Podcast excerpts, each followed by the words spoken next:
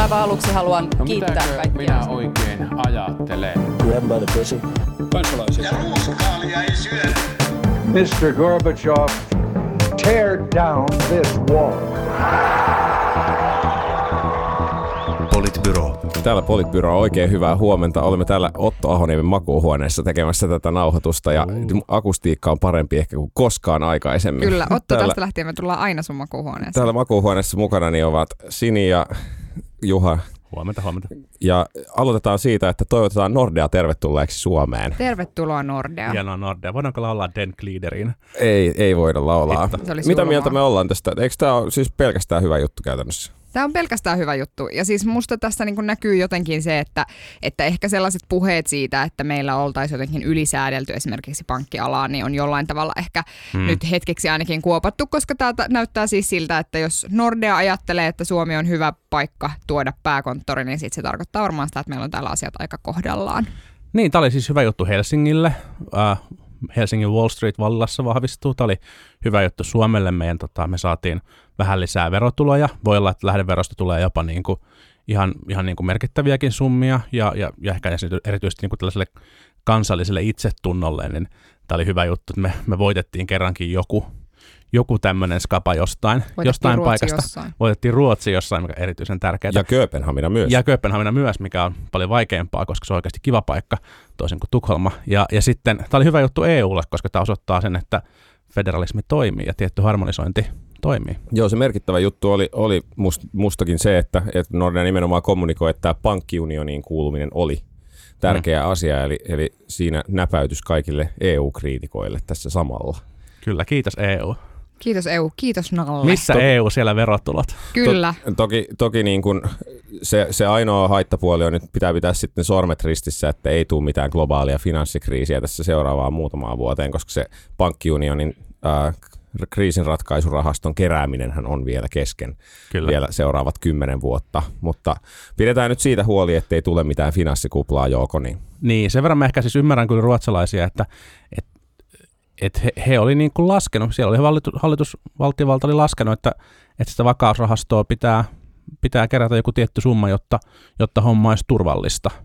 Ja, ja tota, se oli, oli liikaa Nordealle, se oli tota enemmän kuin mitä mitä E U:ssa pyydetään tietenkin tavallaan, kun on isompi pooli, niin se on niin kuin ajatuksen tasolla turvallisempaa, mutta tosiaan niin kuin Matti sanoi, niin tämä kriisirahaston kokoaminen on vielä, on vielä kesken, että, että toivottavasti saadaan kerättyä ja toivottavasti se riittää, jos jotain tapahtuu. Ja Ruotsissa oli siis se poikkeava käsittääkseni, että sitä rahaston keräämistä ei ikään kuin koskaan lopetettu, eli se pankkikohtainen katto ei tule koskaan täyteen, Kyllä, vaan joo. senkin jälkeen sitten sinne joutuisi tallettamaan. Ja sitten vielä toinen, toinen se, että pääomakontrolli on täällä hieman kevyempi, eli Ruotsissa vaaditaan merkittävästi enemmän, enemmän omaa pääomaa pankeilta, joka sitten tietysti niin kuin rajoittaa jonkun verran toimintakykyä. Hmm. Mutta mä toivoisin, että niinku tästä tavallaan, siis nyt, nyt ei ole kuulunut sitä sellaista, että miksei Nordea tullut Kuopioon. Meillä on täällä Kuopiossakin aivan hyvät yhteydet. Et jotenkin mä niinku toivoisin, että nyt tämmöisessä, tämmöisessä tilanteessa niinku ymmärrettäisiin ikään kuin se, että kuinka tärkeää on se, että meidän maa, maan pääkaupunki on vetovoimainen ja tämä alue täällä on vetovoimainen ja kilpailukykyinen, koska sillä on merkitystä koko Suomeen. Hmm. Että aika vähän on kuulunut sitä sellaista, että, että ei, älkää menkökään sinne, vaan tulkaa Vaasaan, meillä on kauppakorkeakoulu. Voidaan tämä diili kaikkien suomalaisten kesken, tai ehkä ainakin kaikkien kuulijoiden kesken, ja kuulijat voi kertoa eteenpäin tästä diilistä. Lopetetaan loppuvuodeksi se valittaminen siitä, että jos jotain tulee Helsinkiin, että se on jotenkin niin pois muulta Suomelta, ja sitten lopetetaan se valittaminen siitä, että täällä verotetaan ja säännellään kaikki yritystoiminta kuoliaaksi. Kumpikaan näistä ei pidä paikkaansa. Mä en halua olla mikään party pooper, Juha, mutta mä luulen, että kukaan meidän kuulijoista ei ajattele, että olispa tämä paikka, olispa Nordea tullut nyt Kuopioon. Se voi olla. Ei sitä tiedä. Ei sitä tiedä. Öö, mutta mut aidosti siis vielä se on sanottava, että he, niin Helsingin kaupunkikuvan näkökulmasta myös tämä on aika merkittävä päätös. Meillä on silleen Vallilassa jatkossa kahden ison, oikeasti ison pankin pääkonttorit ja sitten vielä, vielä itse asiassa Danskekin on muuttumassa Salmisaaresta sinne lähistölle Länsi-Pasilaan. Et siellä alkaa... Älä niin kuin, unohda Säästöpankkiliittoa. Niin, onko sekin siellä? Kyllä. No, ja S-pankki. Ja S-pankki. Niin, S-pankkikin on vallilla. Et käytännössä sinne syntyy oikeasti aika, aika merkittäväkin niin kuin finanssi, finanssialan klusteri tuonne puolelle. Mm. Ja, ja ehkä se, niin kuin, no puhutaan kaupunkistrategiasta joskus myöhemmin, mutta, mutta et koko tämä Pasilan alueen muuttuminen ikään kuin uudeksi liikekeskukseksi alkaa niin kuin, oh. näyttäytyä jo pikkuhiljaa yhä, yhä todemmalta. Mari Vaattovaara oli antanut haastattelun arkkitehti aamun Hesarille, missä, missä niin kuin piti myös tosi hyvänä sitä, että tulee tällaisia yritysklustereita myös, myös Helsingin sisään, eikä vaan tuonne laitamille, ja se on kyllä tosi tärkeää. Lisää lounasravintoloita mun kotiseudulle, mikä on myös kiva juttu. Juha no, kiittää. Pukumiehiä ja jakkupukunaisia siihen kurviin aina sitten aamuisin ja iltapäivisin. Puhuttiin jo melkein verotuksesta. Jatketaan verotuksesta sen verran, että Suomen Kuvalehti oli saanut käsinsä tämmöisen verottajan ohjeen siitä, että alle kolmenkymmenen tonnin lahjaveroja, niihin ei puututa. Mun mielestä mahtavin oli verottajan, äh, se oli sisäinen asiakirja, te olette ymmärtäneet sen väärin, me emme kommentoi tätä asiaa, mikä oli niinku musta aika semmoinen tyhjentävä vastaus. Musta on selvää, että niillä on jonkinnäköinen vastuu. Mä, siis, mä, mä jotenkin, kun mä luin sitä, sitä tekstiä äh, tai sitä Suomen hmm. Kuvalehden juttua tästä jutu, äh, aiheesta, niin mulla heräsi semmoinen kysymys, että onko tämä niinku, resursseihin liittyvä juttu? Että on. Tavallaan tiedät sä, niinku, että keskitytään isoihin kaloihin. Niin jos kyseessä on resurssoihin liittyvä juttu, niin ihan vaan viestintävinkkinä, että että verohallinnon olisi esimerkiksi kannattanut sanoa se, että, että tämä on ollut sisäinen muistio ja meidän on ollut pakko ohjata meidän toimintaamme. Mutta siinä on vaan se ongelma, että jos vedotaan resursseihin tuossa asiassa, niin kansalaiset jää itse asiassa niin kuin epäyhdenvertaiseen asemaan, mikä on, on sitten niin kuin lain tulkinnan kannalta mahdollisesti ongelmallista. Mun mielestä oli outo se verottajan väite, että sitä on tulkittu väärin. Kun luki se teksti, niin mun mielestä se oli aika selkeä tulkintainen. Eli alle kolmekymmentä tonnia, niin ei puututa, vaikka tulee ilmoitus. Ja, ja tähän ei ole mitään laillista perustetta. Ja kun sitten vertaa sitä siihen, miten vaikkapa niin kuin sosiaaliturvan väärinkäytöksiä ää, vahdataan, niin kyllähän tässä kansalaiset oikeasti on todella eriarvoisessa asemassa. Mm. Ja sitten myös niin kuin ne, jotka saa tuollaisia lahjoja, on eriarvoisessa asemassa, koska lainkuulijaiset kansalaiset maksaa, maksaa niistä veronsa ihan kunnolla, ja ne, jotka, jotka tota, ää, ei, niin pääsee sitten pälkähästen ihan niin verottajan ohjeiden mukaan. Mutta mä veikkaan kanssa, että kyse on resursseista, koska kyllähän jo pitkään on ollut myös sitä puhetta, että, että tietyn summan alaisia vähennyksiä ei tsekata, koska ei siellä ole resursseja tsekata niitä. Niin siis senhän takia meidän koko verojärjestelmään on rakennettu tiettyjä niin kuin virkatyönä tehtävä äh, niin kuin toi tulon hankkimisvähennys ja tämän tyyppisiä juttuja, mm. milloin ikään kuin ei tarvitsisi puuttua. Onhan sekin niin kuin tietyllä tavalla eriarvoinen, koska jos sulla ei ole tuloja, mistä vähentää, niin sit sä, saat, sit sä et voi saada myöskään sitä tulohankkimisvähennystä. Mutta että, et niinku, no joo, ehkä täydellisessä maailmassa on tosiaan niin, että tietenkin kaikki pitäisi tutkia yhdenvertaisesti, mutta jos nyt ajattelee, niinku, että ei varmaankaan niinku verottajalla ei ole niinku välttämättä niin, kuin niin paljon resursseja kuin mitä se ehkä haluaisi, että on, niin pitäähän sitä jollain tavalla keskittää. Musta ehkä tämä nyt menee erityisesti niin kuin viestinnän piikkiin, että tämän olisi voinut hoitaa jotenkin paremmin.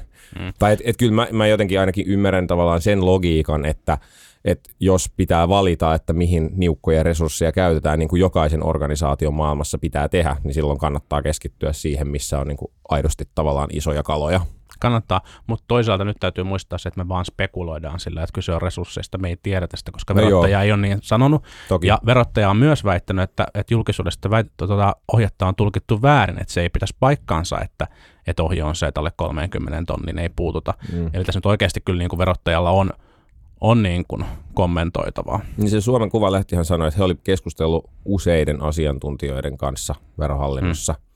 Että tavallaan jotenkin jännä, että, että missään vaiheessa sit kukaan ei ollut niin kuin esimerkiksi varoittanut viestintää, tai vaikka ol, en tiedä oliko varoittanut viestintää, mutta, mutta näyttää siltä, että kukaan ei ollut varoittanut viestintää tästä. No joo, ja sitten vielä semmoinen ihan yksinkertainen asia, että tänä päivänä niin kuin mikään ei ole sisäistä. Musta mm. kaikki niin kuin kaiken näköinen niin kuin sisäiseksi muistioksi tai sisäiseksi vie- viestinvaihdoksi tarkoitettu arkaluontoinen mm. pitää kirjoittaa kuin se olisi huomenna lehdessä. Kyllä. Musta se on ihan selvää, että että tämä Tämä aika on niinku semmoinen, ja sitten varsinkin kun puhutaan niinku tollaisesta asiasta, että tavallaan tehdään linjaus, että johonkin asiaan ei puututa, niin it's bound to happen, että siellä organisaatiossa on yksi tai kaksi ihmistä, jotka ajattelee, just että tämä on perseestä, jonkun täytyy tietää tästä, mm. laitan muistion lehteen. Mikä on tosi hyvä juttu, se mun mielestä kertoo niin siitä, että, että meidän veroviranomaisissa on töissä ihmisiä, joilla on niinku korkea moraali, jotka suhtautuu mm. työhönsä, työhönsä niinku ammattitaidolla ja intohimolla ja niinku kaikki kunnia.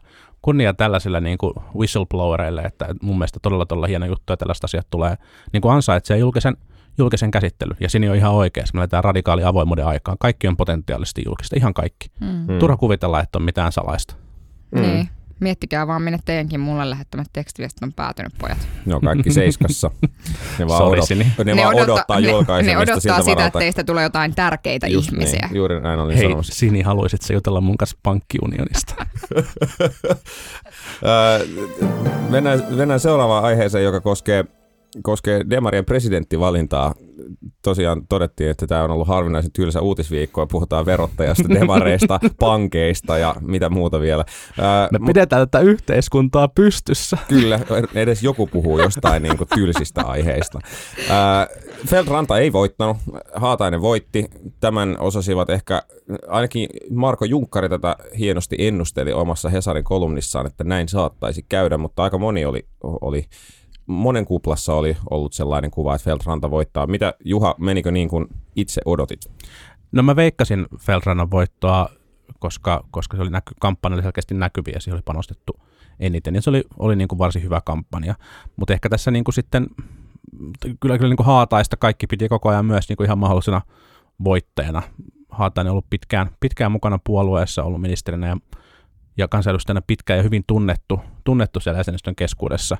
Ja, ja tota, postiäänien, postiäänillä varmaan sitten, niin kuin osin, jos, jos Feltrannalla oli iso somekampanja ja sai sitten paljon niitä nettiääniä, niin, niin sitten ehkä sitten se vanhempi väki osin äänesti enemmän, enemmän Haataista, mutta, mutta on myös ollut tällaisia tulkintoja, että Feltranta on ollut nuorten ehdokas ja Haatainen vanhemman väen ehdokas, niin en mä kyllä ihan totakaan niin kuin näe, että ihan samalla tavalla Haataisen takana oli, oli sitä nuorta jengiä myös. Mm. En halua olla asshole, mutta koska aika usein päädyin siihen rooliin kuitenkin, niin haluan kiinnittää huomioon todella olennaiseen asiaan, eli siihen, että Haatainen sanoi omassa puheessaan, että hän haluaisi, että Suomi olisi kuin Alma. Aivan tavallinen voikin voi menestyä. Sitten mä olin ihan silleen, että mitä ihmettä, me puhutaan niinku poikkeuksellisen lahjakkaasta ihmistä. Tämä on jotain tämmöistä niinku demarilogiikkaa, että me kaikki ollaan ihan tavallisia, kun oikeasti poikkeuksellisen lahjakkaitakin on. Mut että, että mä ajattelin, must... että se puhuu Alma-mediasta. Ai sä ajattelit, että se puhuu Alma-mediasta? No, okei. Okay. Mä ajattelin, että sä et ole riittävän nuorisolainen sellainen. En ajattele oikeasti. Matti avasi kauppalehtensä ja optionsa ja yritti, että mikä on tämä Alma, mistä tämä Haatainen oikein puhuu. Todellakin. Mutta siis musta se oli yllättävää sen takia, että, että, että mä, mä niinku ajattelin, mä uskoin siihen Feltrantaan ja sen voittoon niinku paljon enemmän. Mutta ehkä tämä oli kuitenkin, jos me mietitään niinku Demarien yleiskuvaa tällä hetkellä, niin, niin täytyy sanoa, että tämä oli ehkä Antti Rinteelle jonkinnäköinen... Niinku, mm, Pien, pienehkö voitto ikään kuin tietyllä tavalla. Kyllähän, niin kuin, koska ei se ole niin kuin mikään salaisuus, että, että varmaan niin kuin esimerkiksi Marit Feltranta, jonka, jonka niin kuin kampanjapäällikkö oli kuitenkin Timo Harakka, että, että ehkä se ei välttämättä ollut niin kuin Antille kaikkein mieluisin ehdokas noin niin kuin lähtökohtaisesti, että tietyllä tavalla ehkä pystyy näkemään, että... Mm. En mä jotenkin, mä, mä en niin kuin lukisi tähän nyt ihan hirveästi mitään, mitään näitä niin kuin puolueen puheenjohtajan tai puolueen jakolinjoihin liittyviä liittyviä juttuja, että siellä oli kolme ehdokasta, jossa kaksi oli selkeästi suositumpaa ja, ja, ja jotenkin niin kuin jos katsoo niitä jakolinjoja, mitä tässä niin kuin viime vuosina on ollut, jotka on sitten jotenkin henkilöity julkisuudessa Rinteeseen tai Heinäluomaan tai ää, Jutta Urpilaiseen, niin, niin, niin nämä linjat kyllä hajosi näiden ehdokkaiden taakse aika tehokkaasti. Mutta eikö se Rinne niin kuin, kuitenkin no rin, niin kuin aika paljon puffannut Haataisen ehdokkuuden? No ei edes kovin ei. paljon. Voi olla, että... Tämä oli miellyttävämpi tulos, mutta en mä osaa edes sanoa, että oliko. Et, et tosi no. vaikea sanoa. Et mä, mä en, niinku, mä en jotenkin, to, mun tuntuu, että tämä niinku, niinku S D P joku tämmöinen niinku, syöksykierre nyt ehkä vahvasti sanottu, mutta niinku vahva kriisi, mikä ei, nyt ei on meneillään. No, en mä sano, no ei se nyt ole toisaalta taas tippunut sit viidestoista pinnasta, missä niinku pitkään on ollut. Voi se kannatus. Vitsi, oikeasti Juha. Mutta oikeasti. Loppu, no. nyt sinne mm. loppuun tämä pointti. Niin en mä tiedä, musta tuntuu, että jotenkin nyt niinku, sellaista niinku ylitulkintaa ja psykologisointia on niinku ihan valtavasti valtavasti ilmassa, että et, et ei nyt ihan, ihan jokainen juttu, joka niin kuin S D P:ssä tapahtuu, niin ei jotenkin palaudu tällaisiin niin kuin isoihin tarinoihin siitä, mikä, mikä se puolueen kriisi on tai, tai ei ole. Mutta jossain vaiheessa, ja tämä ei ole teidän, on, te, teidän niin kuin juttu ollenkaan, vaan muissakin puolueissa, että silloin kun tavallaan tulee ongelmia, niin silloin niin kuin monet pienetkin asiat, mitkä seuraavaksi tapahtuu, niin ikään kuin jotenkin niiden juurisyyt on monella tavalla löydettävissä sieltä. sieltä niin kuin. Plus, että, että kyllä ihan oikeasti demarit on syöksykierteessä. Jos katsoo sitä, että, että mikä on ollut demareiden asema tässä yhteiskunnassa vaikka kymmenen vuotta sitten, niin se on ollut niin kuin aika erinäköinen.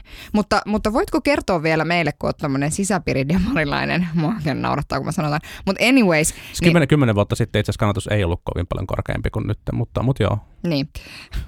Well, good for you. Eli teidän kannatus on ollut sano, huono jo tosi pitkään. Niin, no siis en mä sano, että se kannatus on hyvä, mutta se, mutta tavallaan siis jotenkin tämä tarina et siitä, että on niinku, voisi olla, mut, se ei, mutta, ei, mutta tämä tarina siitä, että nyt on joku niinku syöksykierre, jossa niinku S D P lakkaa olemasta seuraavien vaalien jälkeen tai jotain muuta, niin mun mielestä se on niinku ihan uskomatonta liioittelua, ja se ei pohjaudu oikein yhtään mihinkään. Mutta miten, miten niin kuin Haatainen nyt asettuu tähän kuvioon, tai että, että nähdäänkö niin, että, että Haataisella on oikeasti hyvät mahikset nyt sitten presidenttivaaleissa ja, ja nostaa kannatusta, tai päästä viisitoista prosentin yläpuolelle ehkä?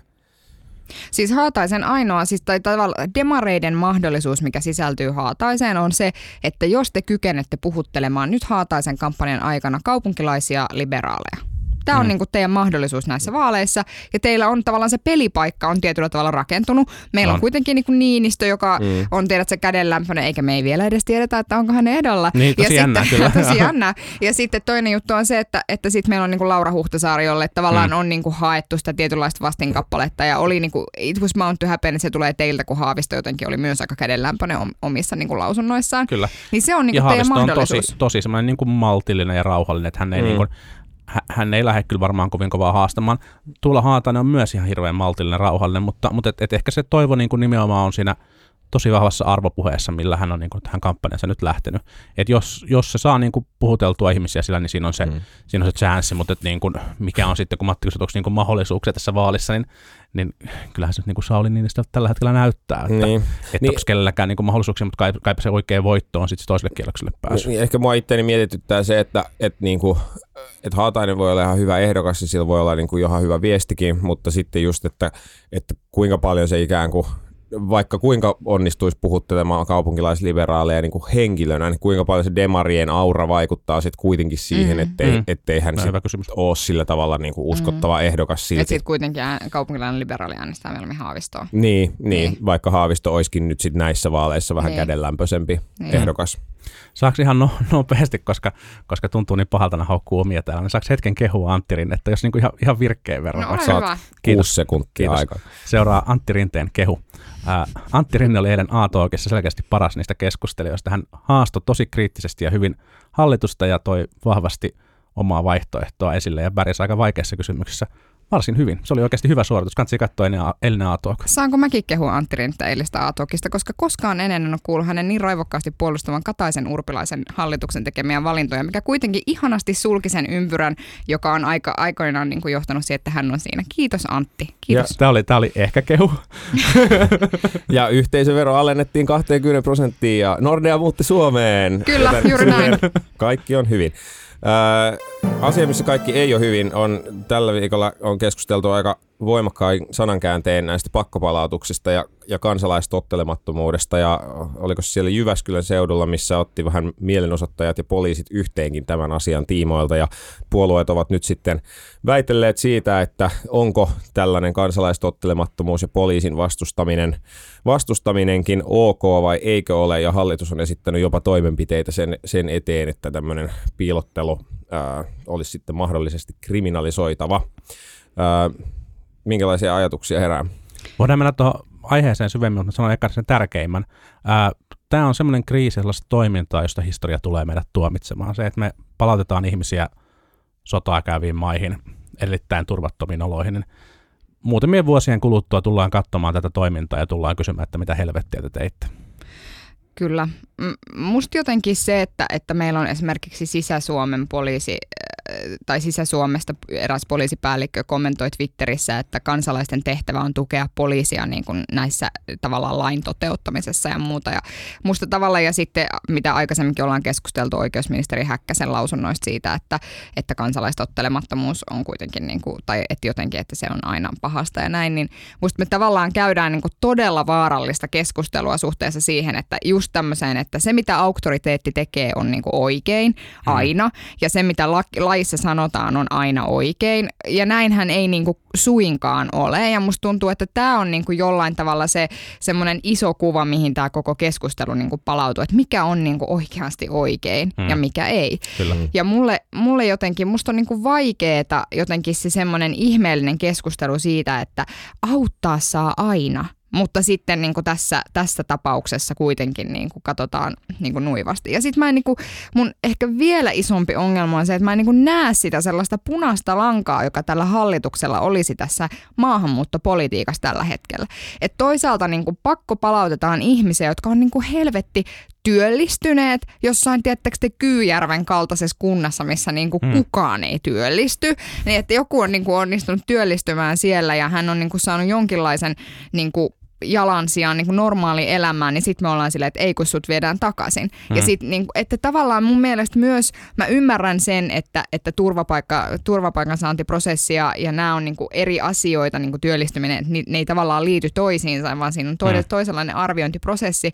Mutta pitäisihän meillä olla niinku sen verran, tiedättekö te, niinku decencyä ihmisinä, että hmm. jos niinku joku oikeasti saa, täällä pääsee kiinni normaaliin arkeen, hänestä tulee tuottava yhteiskunnan jäsen, niin miksi ihmeessä me ajatellaan, että ei kun nyt se laitetaan no, koneeseen? Tämä on ihan hyvä, hyvä kysymys ja, ja niin kuin on tavallaan niin kuin validi argumentti, jos mennään tähän niin kuin saatavuusharkintakeskusteluun nopeasti, niin, niin et, et jos tavallaan ajatellaan, että tulee virherekry siltä firmalta ja se henkilöstö menettääkin sen työpaikkansa, niin kuin meillä on asumisperustainen sosiaaliturva, niin se saattaa aiheuttaa, aiheuttaa niin kuin ongelmia ja, ja, ja on myös ihan validi kritiikki siitä, että, että osittain se se niin kuin saata, saatavuusharkinnan purkaminen, niin kuin se mitä sillä nyt tavoitellaan, kun sitä on niin kuin alueellisesti jo purettu, sitä on purettu asiantuntijatehtävien osalta, että kyse on nyt niin kuin matalapalkka-aloista ja sitten potentiaalista niin kuin kaksien työmarkkinoiden syntymisestä.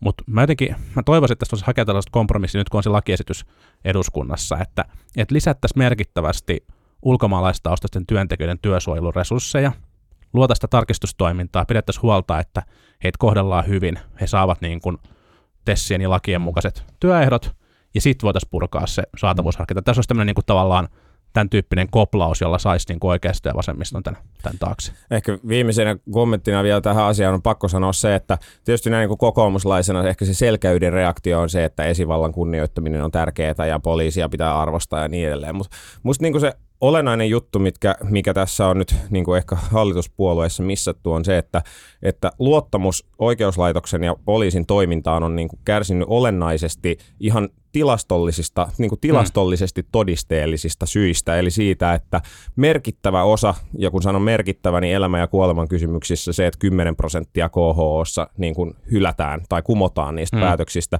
ja useita kymmeniä prosentteja joudutaan pyytämään lisätietoja niistä Migrin ratkaisuista, niin se, se on niin kuin olennaisesti heikentänyt niin kuin ikään kuin oikeuslaitoksen ja viranomaisvalvonnan uskottavuutta. Kyllä. Tässä. Ja hmm. silloin sellaisissa tilanteissa, jossa kysymys on niin kuin aidosti voi olla, niin kuin, there's a reasonable doubt, että kyse on elämästä ja kuolemasta, niin silloin sellaisissa tapauksissa mun mielestä niin kuin kansalaistottelemattomuus on vähän eri asia kuin se, että niin kuin ajaa päin punaisia tai, tai niin kuin haluaako maksaa veroja. Et, et Kyllä. Niin kuin, mun mielestä se on otettava huomioon. Parpala niin. Oikeusministeriksi. Tämä on ihan totta. Tämä on ihan totta. Ja, ja, ja sitten jotenkin niin kuin, mä en syytä tästä niin kuin yksittäisiä poliiseja, tai niitä yksittäisiä niin kuin viranomaisia, mitkä työskentelee maahanmuuttovirastossa. Kyse on mm. siitä, että miten näitä organisaatioita johdetaan ja, ja minkälaisia resursseja ja miten niitä resurssoidaan. Kyllä. Ja tämä on, niin kuin, tämä on niin kuin poliittinen kysymys, että tähän täytyy hallituksen, hallituksen niin kuin kantaa vastuu tästä. Näin. Kyllä.